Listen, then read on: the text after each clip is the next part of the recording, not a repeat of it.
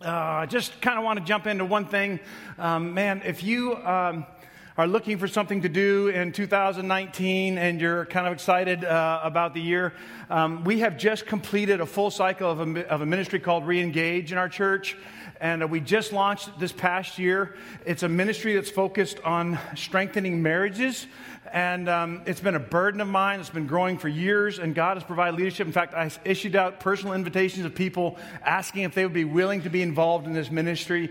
And so we've just completed a full cycle. So if you're headed into this year and you say, "Man, honey, it'd be a good thing to like focus on our marriage, maybe strengthen some things, um, maybe," or maybe your marriage is in kind of on a um, kind of whitewater rapid, um, kind of big rock sort of situation right now. This would be a great thing for you to plug into and also to get to know some people in our church. Um, you do have to be married. It's not like a place for you to meet somebody. I mean, this is kind of like you, you, should, should go in there with a partner of some kind, you know, and, uh, and, and be part of that. But um, if, you would like to be part of that, I, I understand you can sign up at alivewesleyan.info, and I think you go to the Grow tab, and then there's a place to sign up for Reengage. You should consider that. Uh, that'd be an awesome thing. So um, here, here's what I want to encourage your heart with right out of the gate. Apparently, um, only about uh, 8% of people will actually keep their New Year's resolutions. So why try, right? I mean, those of you that are going to bust the curve, go ahead. We don't care. We're not even going to try, right? How about this one? By February, 80% of our resolutions will fail. Yay, I'm so glad I came to church today. This is exciting. So, if, in fact, the sociologists actually have a name for this um, this idea that we all focus on physical things, especially at the beginning of the year. And so we all say, well, we're going to go to the gym, we're going to exercise, we're going to do all those kind of things. And if you've ever been a part of a gym year round, you've noticed that, like January, you can't get on a machine or you can't find the weights or whatever. But then February, it's all back to normal, right? I mean, and, and sociologists call this the fitness cliff. There's actually a term for this where people start the year strong and by February, you're off the wagon, so to speak. So we start the year with kind of like we want to lose weight. Start exercising, eat healthier, grow hair, I don't know, get organized, drink less, quit smoking, whatever it is you want to you want to do. And all these things are really good. Certainly, caring for our bodies is a valuable area that we should all sort of focus on, and that's a good thing. But to treat only the body is to sort of set up our, for ourselves, to, to kind of set up only physical goals, is really just to try to, to treat symptoms, in, in my, in, in my opinion.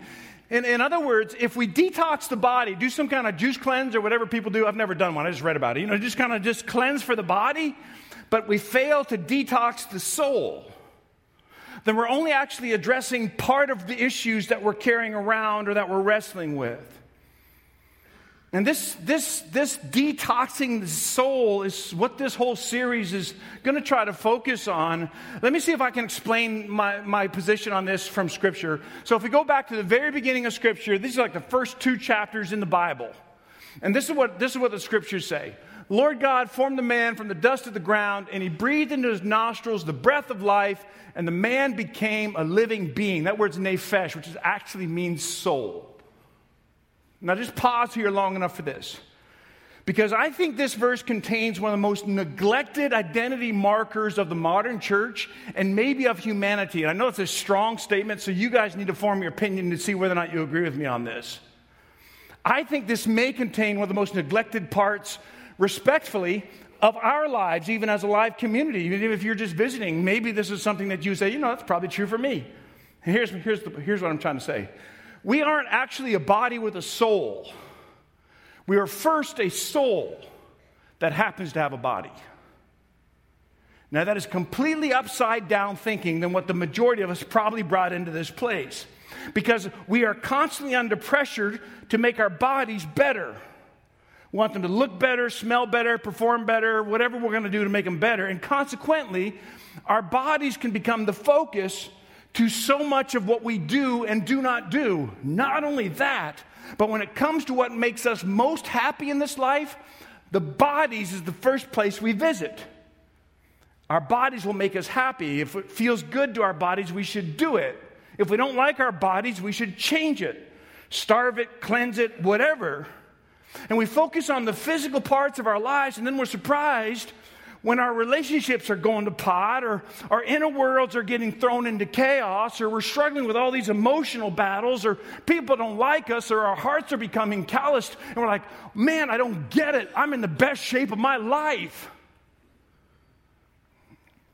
But scripture goes to these great lengths, I think, to explain that our bodies are actually connected to our souls. And it's not your body that's the eternal part of you, it's actually the soul that's the eternal part of you. Check this out Jeremiah, God speaking to Jeremiah, and he says this Before I formed you.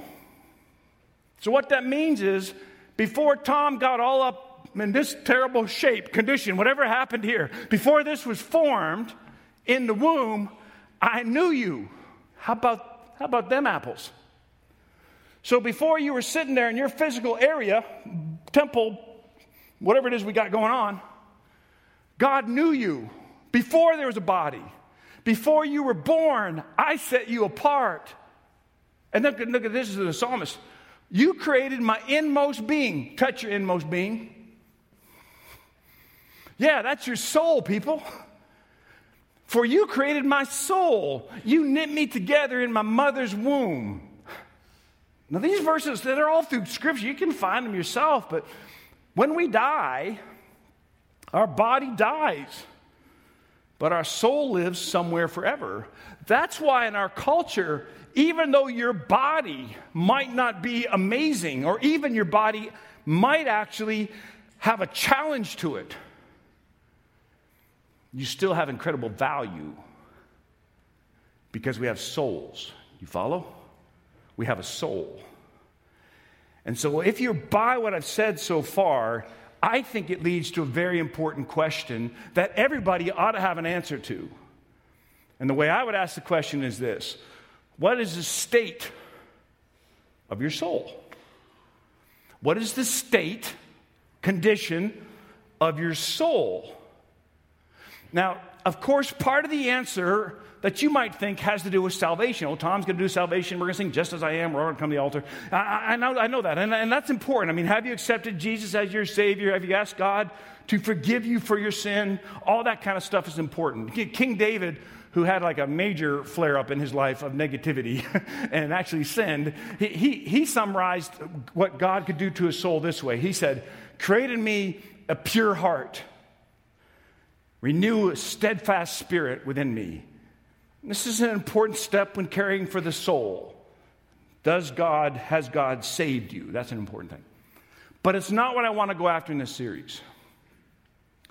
What I'd like for us to talk about in this series isn't so much salvation. I want to try to dig a little deeper, something a little more nuanced, because in, if we just did salvation, that sounds horrible, and I'm probably not going to have a good eternity because I just said that.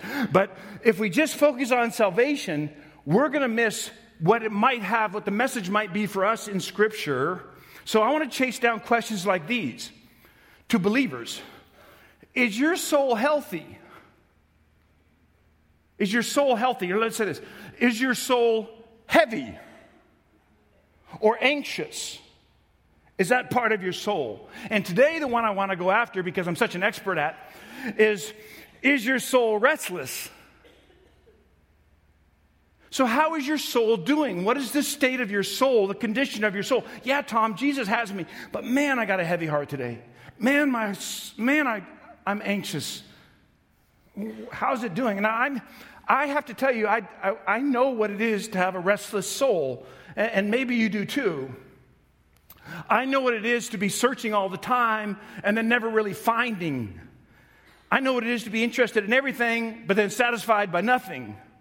And then we try to find rest for our bodies, but we never really find rest for our souls. We're anxious or we're tense or we're driven or we're worried or we're concerned. Or, and our minds just don't seem to know how to shut down, and so our souls don't, don't shut down. And when we try to rest at night, internally, our soul doesn't rest. If, if that's you, then you know what it is to have a restless soul. If, if it's you, let me encourage you with these words. If you're kind of, I'm not the only one here, sort of idea the wisest dude that's ever lived put these words on paper in Ecclesiastes. He says, What does it profit a person to kind of get for all the toil and anxious striving with which the person labors under the sun? All of their days, his work, his pain, his grief, even at night, their mind does not rest. Smartest dude that ever lived. You ever find your mind keeps going at night? I had one of these last night. It was so funny. I was laying in bed laughing when my mind wasn't, re- wasn't sleeping and my soul wasn't at rest because I knew I was going to talk to you people about soul rest. I mean, I was up at two o'clock. I said, well, I'll go get some cough medicine. You know, we can't drink. So, you know, go get some cough medicine. You know, I tried that for a while. you do what you got to do, you know, just kind of. Man, I did a little cough medicine, put it on ice. You know, I mean, I did all that kind of stuff. You know, I, I just kidding about that. And so I tossed and turned, and you know, I'd, I'd, get one problem solved, then I'd kind of go to sleep, and then I'd think, oh, another problem. And then I would wake up for that problem. I mean, all night long, just flipped over and over into different problems in my life. So let me ask you something. Have you ever found yourself wound up so much inside of you that it's difficult to calm down your soul? Have you ever found yourself to be with people you love? And you can't shut your mind or your soul down and it rarely finds deep rest. How about this? Mass confession by raising your hands. If you have ever had a restless soul as best as I've described, would you just be willing to raise your hand with me across the room? Yeah, thank you. Thank you, people. If you've ever tried cough medicine, would you be willing to just kind of, yeah. If you tried something else that cough medicine has in it, but not, you know, that, that's, uh, yeah. So, where in the world are we supposed to find rest for our souls? You know what David said in a psalm? He said it this way check this out. My soul finds rest in God alone. My salvation comes from Him. I almost wish this wasn't in there because you probably expected me as a pastor to tell you that. But that's exactly what Scripture teaches right there. So I'm not trying to get all preacher on you. I'm trying to show brother and sister how we do life. But apparently, my soul and your soul, respectfully, the eternal part of who we are, who I am in essence, get this, only from that word, finds rest in God alone. All the things that I have tried to find rest for my soul, Scripture says, only finds rest in God. And this is massive. If, if you believe, if you're a believer, if you have a relationship, if you consider your relationship with God to be good or maybe not the best, I suggest this verse might hold key to a better quality of life. Because whatever this verse is saying, what it's saying is this ready?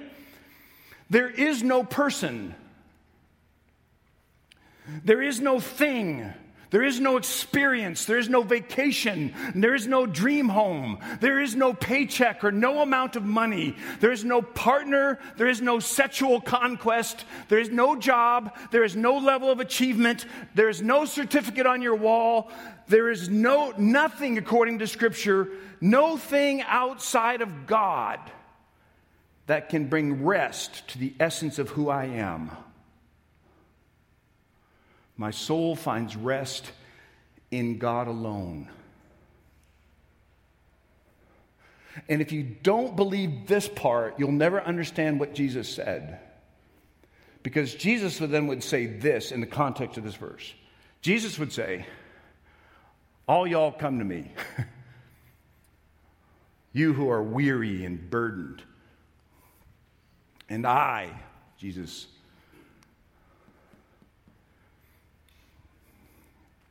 Take my yoke upon you and learn from me, for I'm gentle and humble in heart. And you, check this out. This is Jesus speaking. So, like, if he said it, it's true, it's got to be real. You, maybe, you just might, it's possible. What Jesus said is, you absolutely will find rest for your soul and save a lot of money on cough syrup.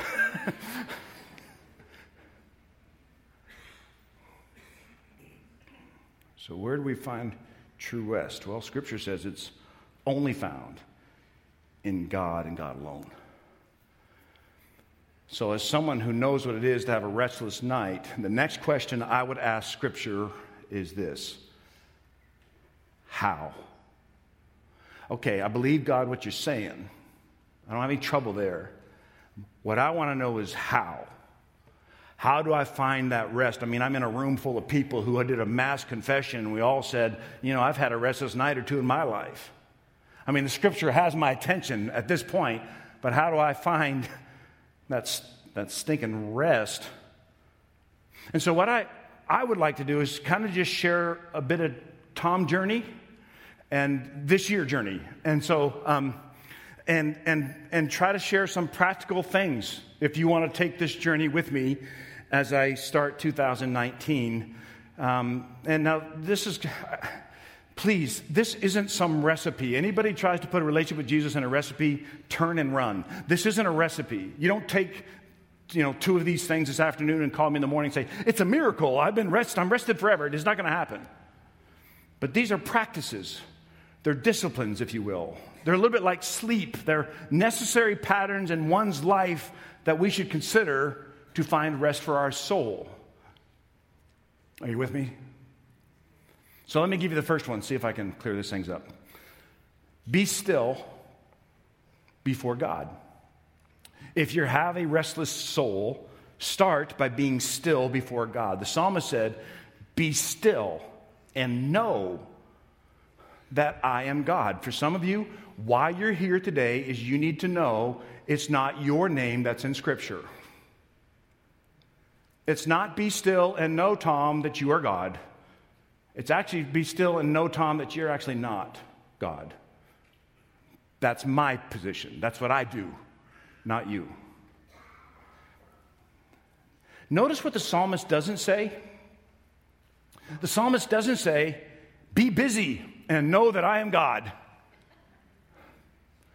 The psalmist doesn't say, be productive and know that I am God. Be worried and know that I am God. Be a professional, anxious person and know that I am God. Hey, be all revved up on the inside and help me carry the travails of the world. Know that I am God. He doesn't even say be active and know that I am God.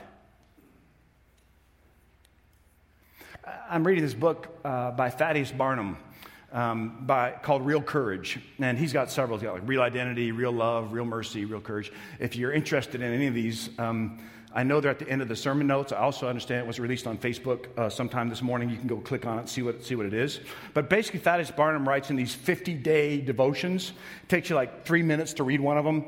And, um, and he'll have a scripture piece in there, and then he'll tell some story of some pastoral care thing he's been working with. Fascinating, amazing writer. And so, anyway, I'm reading Thaddeus Barnum's book, Real Courage, and um, started reading it in December. So, he tells about this time when he's counseling a pastor who is broken, burned out. Um, he's got a health issue going on and actually had their home got broken in. I mean, just a whole bunch of stuff. And in this moment, the pastor reaches out to Thaddeus Barnum and says, I'm losing it. I'm losing it. He's emotional, he's discouraged, he's desperate, he's depressed. And so, so Barnum helps in caring for this guy, and he gets him connected to a health person, gets him connected to a counselor, and then Barnum is his pastor and kind of guides him through all these different battles he's going through. And, and so he tells all these stories about these times of, of interacting with his pastor. And many of the conversations the two of them had were laced with tears and prayers and kind of a, a, a, compilation of both of those. One day, Barnum calls this pastor up, and it was like someone had flipped a switch, Barnum writes. This pastor had gone from being desperate and broken and, and discouraged to saying, I'm fine, everything's fine. Overnight. Overnight. You know what happened? You know what happened to create that switch, such a strong change? The pastor went back to work. The pastor went back to work. He shoved everything down that was broken in his soul. And he went back to the environment where he felt he was in control and he could be most productive. He went from being still to being active. He left the school of being and re enrolled in the school of doing, if you will.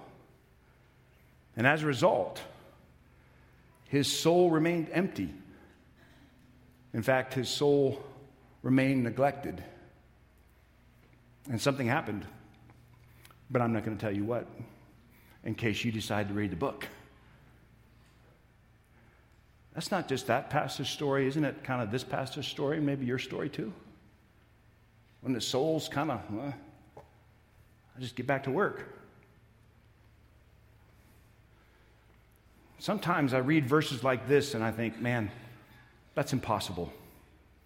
I can't do that. How in the world are you supposed to quiet yourself? King David said this. King David, by the way, who had some things on his plate probably, he said, I have stilled and quieted my soul. That's why nobody likes you, King David. I mean, what in the world? And then he, he, he, gives you a picture like a weaned child with his mother, like a weaned child is my soul within me. So I share that to simply say this I don't know that I've attained this, but I do believe it's possible to quiet our souls. So I have a challenge for your consideration because I'm challenging myself with it. Here's the challenge. You ready? For 2019, practice being still before God for five minutes. Just be still before God for only five minutes. Let me give you a little thing that I've learned so far this year. Don't use the counter on your phone to try to be still before God. Because you're sitting there trying to be still before God, and all of a sudden, oh, so and so got a puppy. you know, that's awesome. Don't use the phone.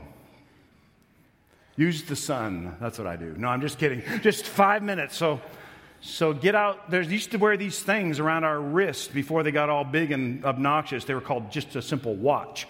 And so, like, you could do it. And now you have to try something else. But five minutes and just focus on. Now, this is hard for me, as you all might imagine. I mean, I'm a doer, and being is sometimes tough for me. I like to fix, be productive, my experience with this isn't always great. I, I hit the stopwatch and I'm going for like, seems like forever. God, hello. Um, oh, how long has it been?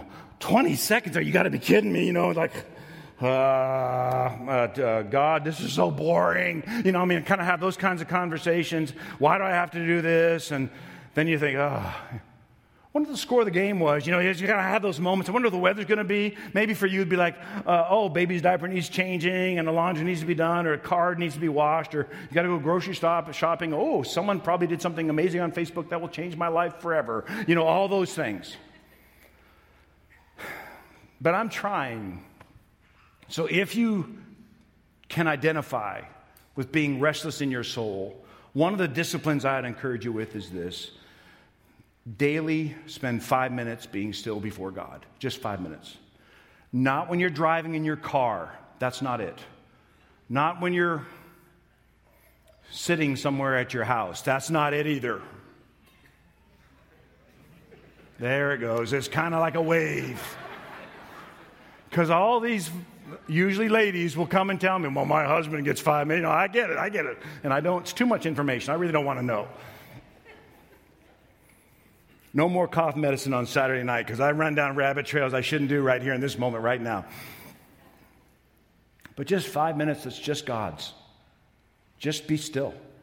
Just God's. Not God and driving, God and cooking, just God. Five minutes, just five minutes. Be still for the sole purpose of knowing Him and nothing else. Don't ask Him for anything. Just five minutes to know God. That's the first practice. The second one I would recommend for us to consider this year, if we're looking to kind of help arrest the soul, is this wait for God. Are you pulling these out of your hat, Tom? No, actually, it's tied together in Scripture rather conveniently. Look at this one Be still before the Lord and wait patiently for Him. Um, my accountability partner used to challenge me years ago about how he'd get into a waiting position and he'd wait, he'd picture like a, a body of water in front of him. and he would try to wait to the point where the, the lake was calm. And we used to joke because I get a body of water in front of me and it's whitewater rapids and it's never calm, you know. The psalmist says, Be still and wait patiently. I am really good at being patient as long as it happens in a hurry. Have you, have you noticed that nothing that we truly value in our lives happens in a hurry? relationships with our friends, spouse, children. You know what I've learned about Lise since she's not in this service? She is terrible at communication, especially when I'm very busy, too busy to pay attention. What's, what is learning to relate to our Creator? What if that involves waiting?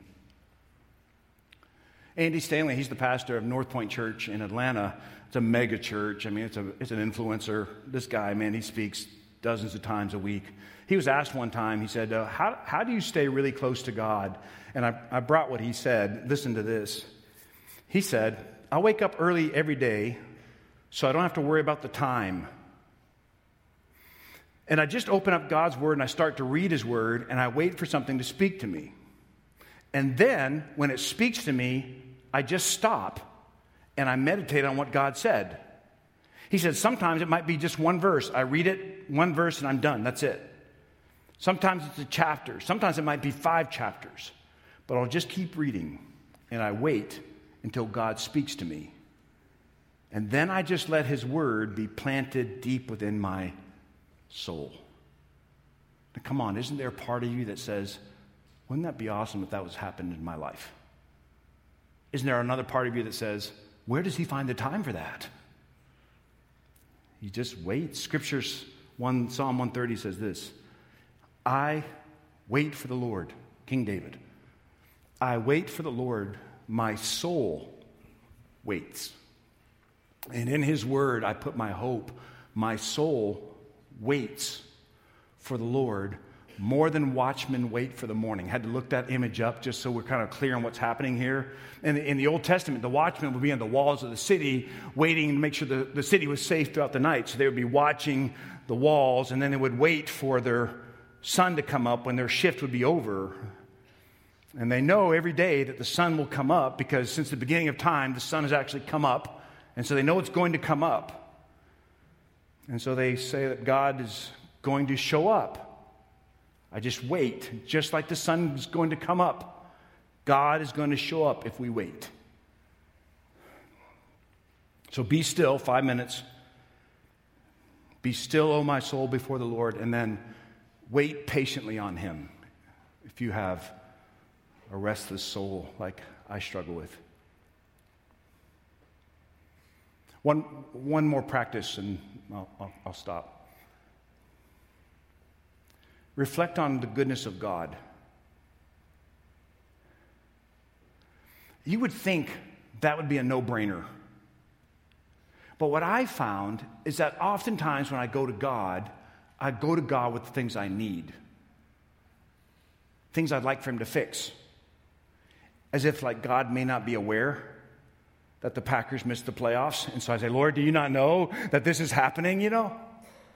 Or do you not know what's going on at work, this situation? Here's what I would do to fix it. and God's like, oh, I never thought of that. Thanks, Tom. I'm going to write that one down just in case I forget later. Reflecting on God's goodness for me means learning to think about all that God has already done, not what I long for God to do. Psalm 116 Be at rest once more, O my soul it's all through the pages of Scripture. For the Lord has been good to you. Even you, whatever circumstances in your life, my life, He's been good to you. I'm going to tell you how in a minute. For you, O Lord, look at this, have delivered my soul from death, my eyes from tears, and my feet from stumbling.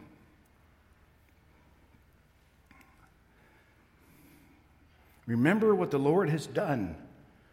And if you struggle with it, just allow me to kind of share with you where my mind's been going as I've started the year.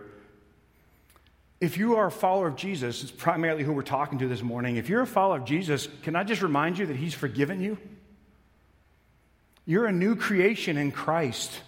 The old has gone and the new has come, and that should bring rest to your soul. Can I remind you that God doesn't actually hold your sins against you, but they're actually cast forever into the sea of forgetfulness? That should calm your soul. So when you go to God, you don't need to remind Him of your sin. He's already cast Him in the sea of forgetfulness. What we need to do is receive the fact that He's forgot your sin. Maybe you should too. If Satan can't make us bad, Satan's going to make us busy. That's what I'm convinced of. That's what's going to happen. And so he knows that will, that will result in soul neglect because he's seen it in all of our lives. And some of our souls are just too dead-gum busy. This is a season of busyness in my personal life. All kinds of the demands and the expectations and the responsibilities. And I've discovered I have to still my soul. I have to wait for the Lord. And I'm working to purposefully and intentionally stop and quiet my soul. I'm trying to learn this to sit down and be still. And I wait for the Lord and I just reflect on what He has done, not what I want Him to do. And I think about the names of God, or I think about His provisions and His goodness, or I'll quote Scripture, any that comes to mind, or I'll read Scripture, or I'll remember all the prayers that God has answered throughout my life, and I'll think about His faithfulness, and I'll remember that He's delivered my soul from death. So reflect on who He is. He's He's the Alpha and Omega. He's the beginning and the end. He's the first and the last. What that means is He's completion. He's everything. He's got it. Nothing's going to surprise him in your life or in my life. He's never going to be taken back. Oh, I didn't see that coming. That never happens when you're God. He's the one who was and is to come. He's been here. He, he's here, and one day he comes again. We follow Jesus, who is the Lamb of God, and he's the Lion of Judah. He, he is the soon returning, conquering King of Kings and Lord of Lords. We serve a God who is so big that he's working in all things to bring about good, even those crappy things in our lives that we wish had never happened or wish weren't part of our lives. And we have been called to do that in all of our lives. We're called according to his purpose. And he says, you will be blessed coming in and blessed going out by God. He's the one that declares, I've got a plan for you. You personally, I've got this plan for you, dude, do that. I've got a plan. And the plan that I have for you is to prosper you and bless you, not to harm you, but to give you a hope and a future. Think on those things. And when you meditate on Him and you're worried about tomorrow, suddenly you realize He's already in tomorrow. He had you yesterday, He's got you today, so let's stop fretting over tomorrow. It's probably going to happen whether we're worried about it or not. Let's let God take over and have control. And because He was faithful yesterday, you know He's going to be faithful tomorrow, just like the watchman on the wall. And your soul can be at rest as we learn to reflect on God and to be still and to wait. Listen. God doesn't desire for the apple of his eye to be all riled up inside all the time. And by the help and the power and the presence of God, we all can live this productive, fruitful, and yes, even busy life because you are very gifted, competent people, and yet be calm in your soul healthy in your soul, healed in your soul, whole in your soul.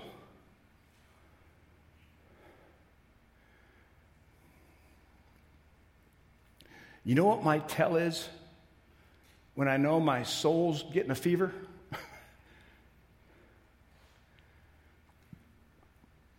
it's my reactions to the people I love the most.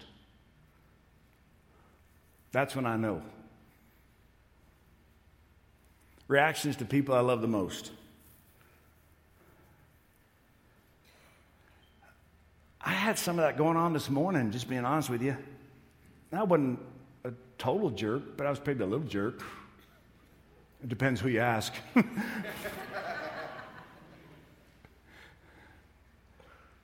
just short answers. Do you know what I'm saying? Just kind of like, how you feeling? Good. What shirt do you want to wear? I don't care Tom, you're jerk. I know, I'm working through it, so I'm telling you people. But I've learned that in the people I love the most, my beautiful spouse, my beautiful children, our, our staff, that I live out of a part of my soul that's not at rest. But when I am at rest, my soul produces fruits of the Spirit love and joy and peace, patience, kindness, goodness, gentleness, faithfulness, self control. You do what you want with it, but you are not a body with a soul. You are actually a soul that happens to have a body. That's who you are. So, are you caring for who you are? Jesus, thank you for your goodness to us. Thank you for giving this old boy some help as I think about finding rest for my soul.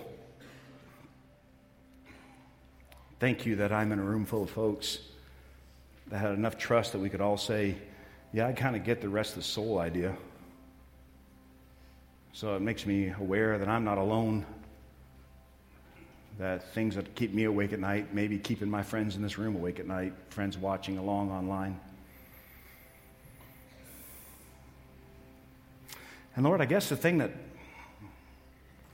overwhelms me in this moment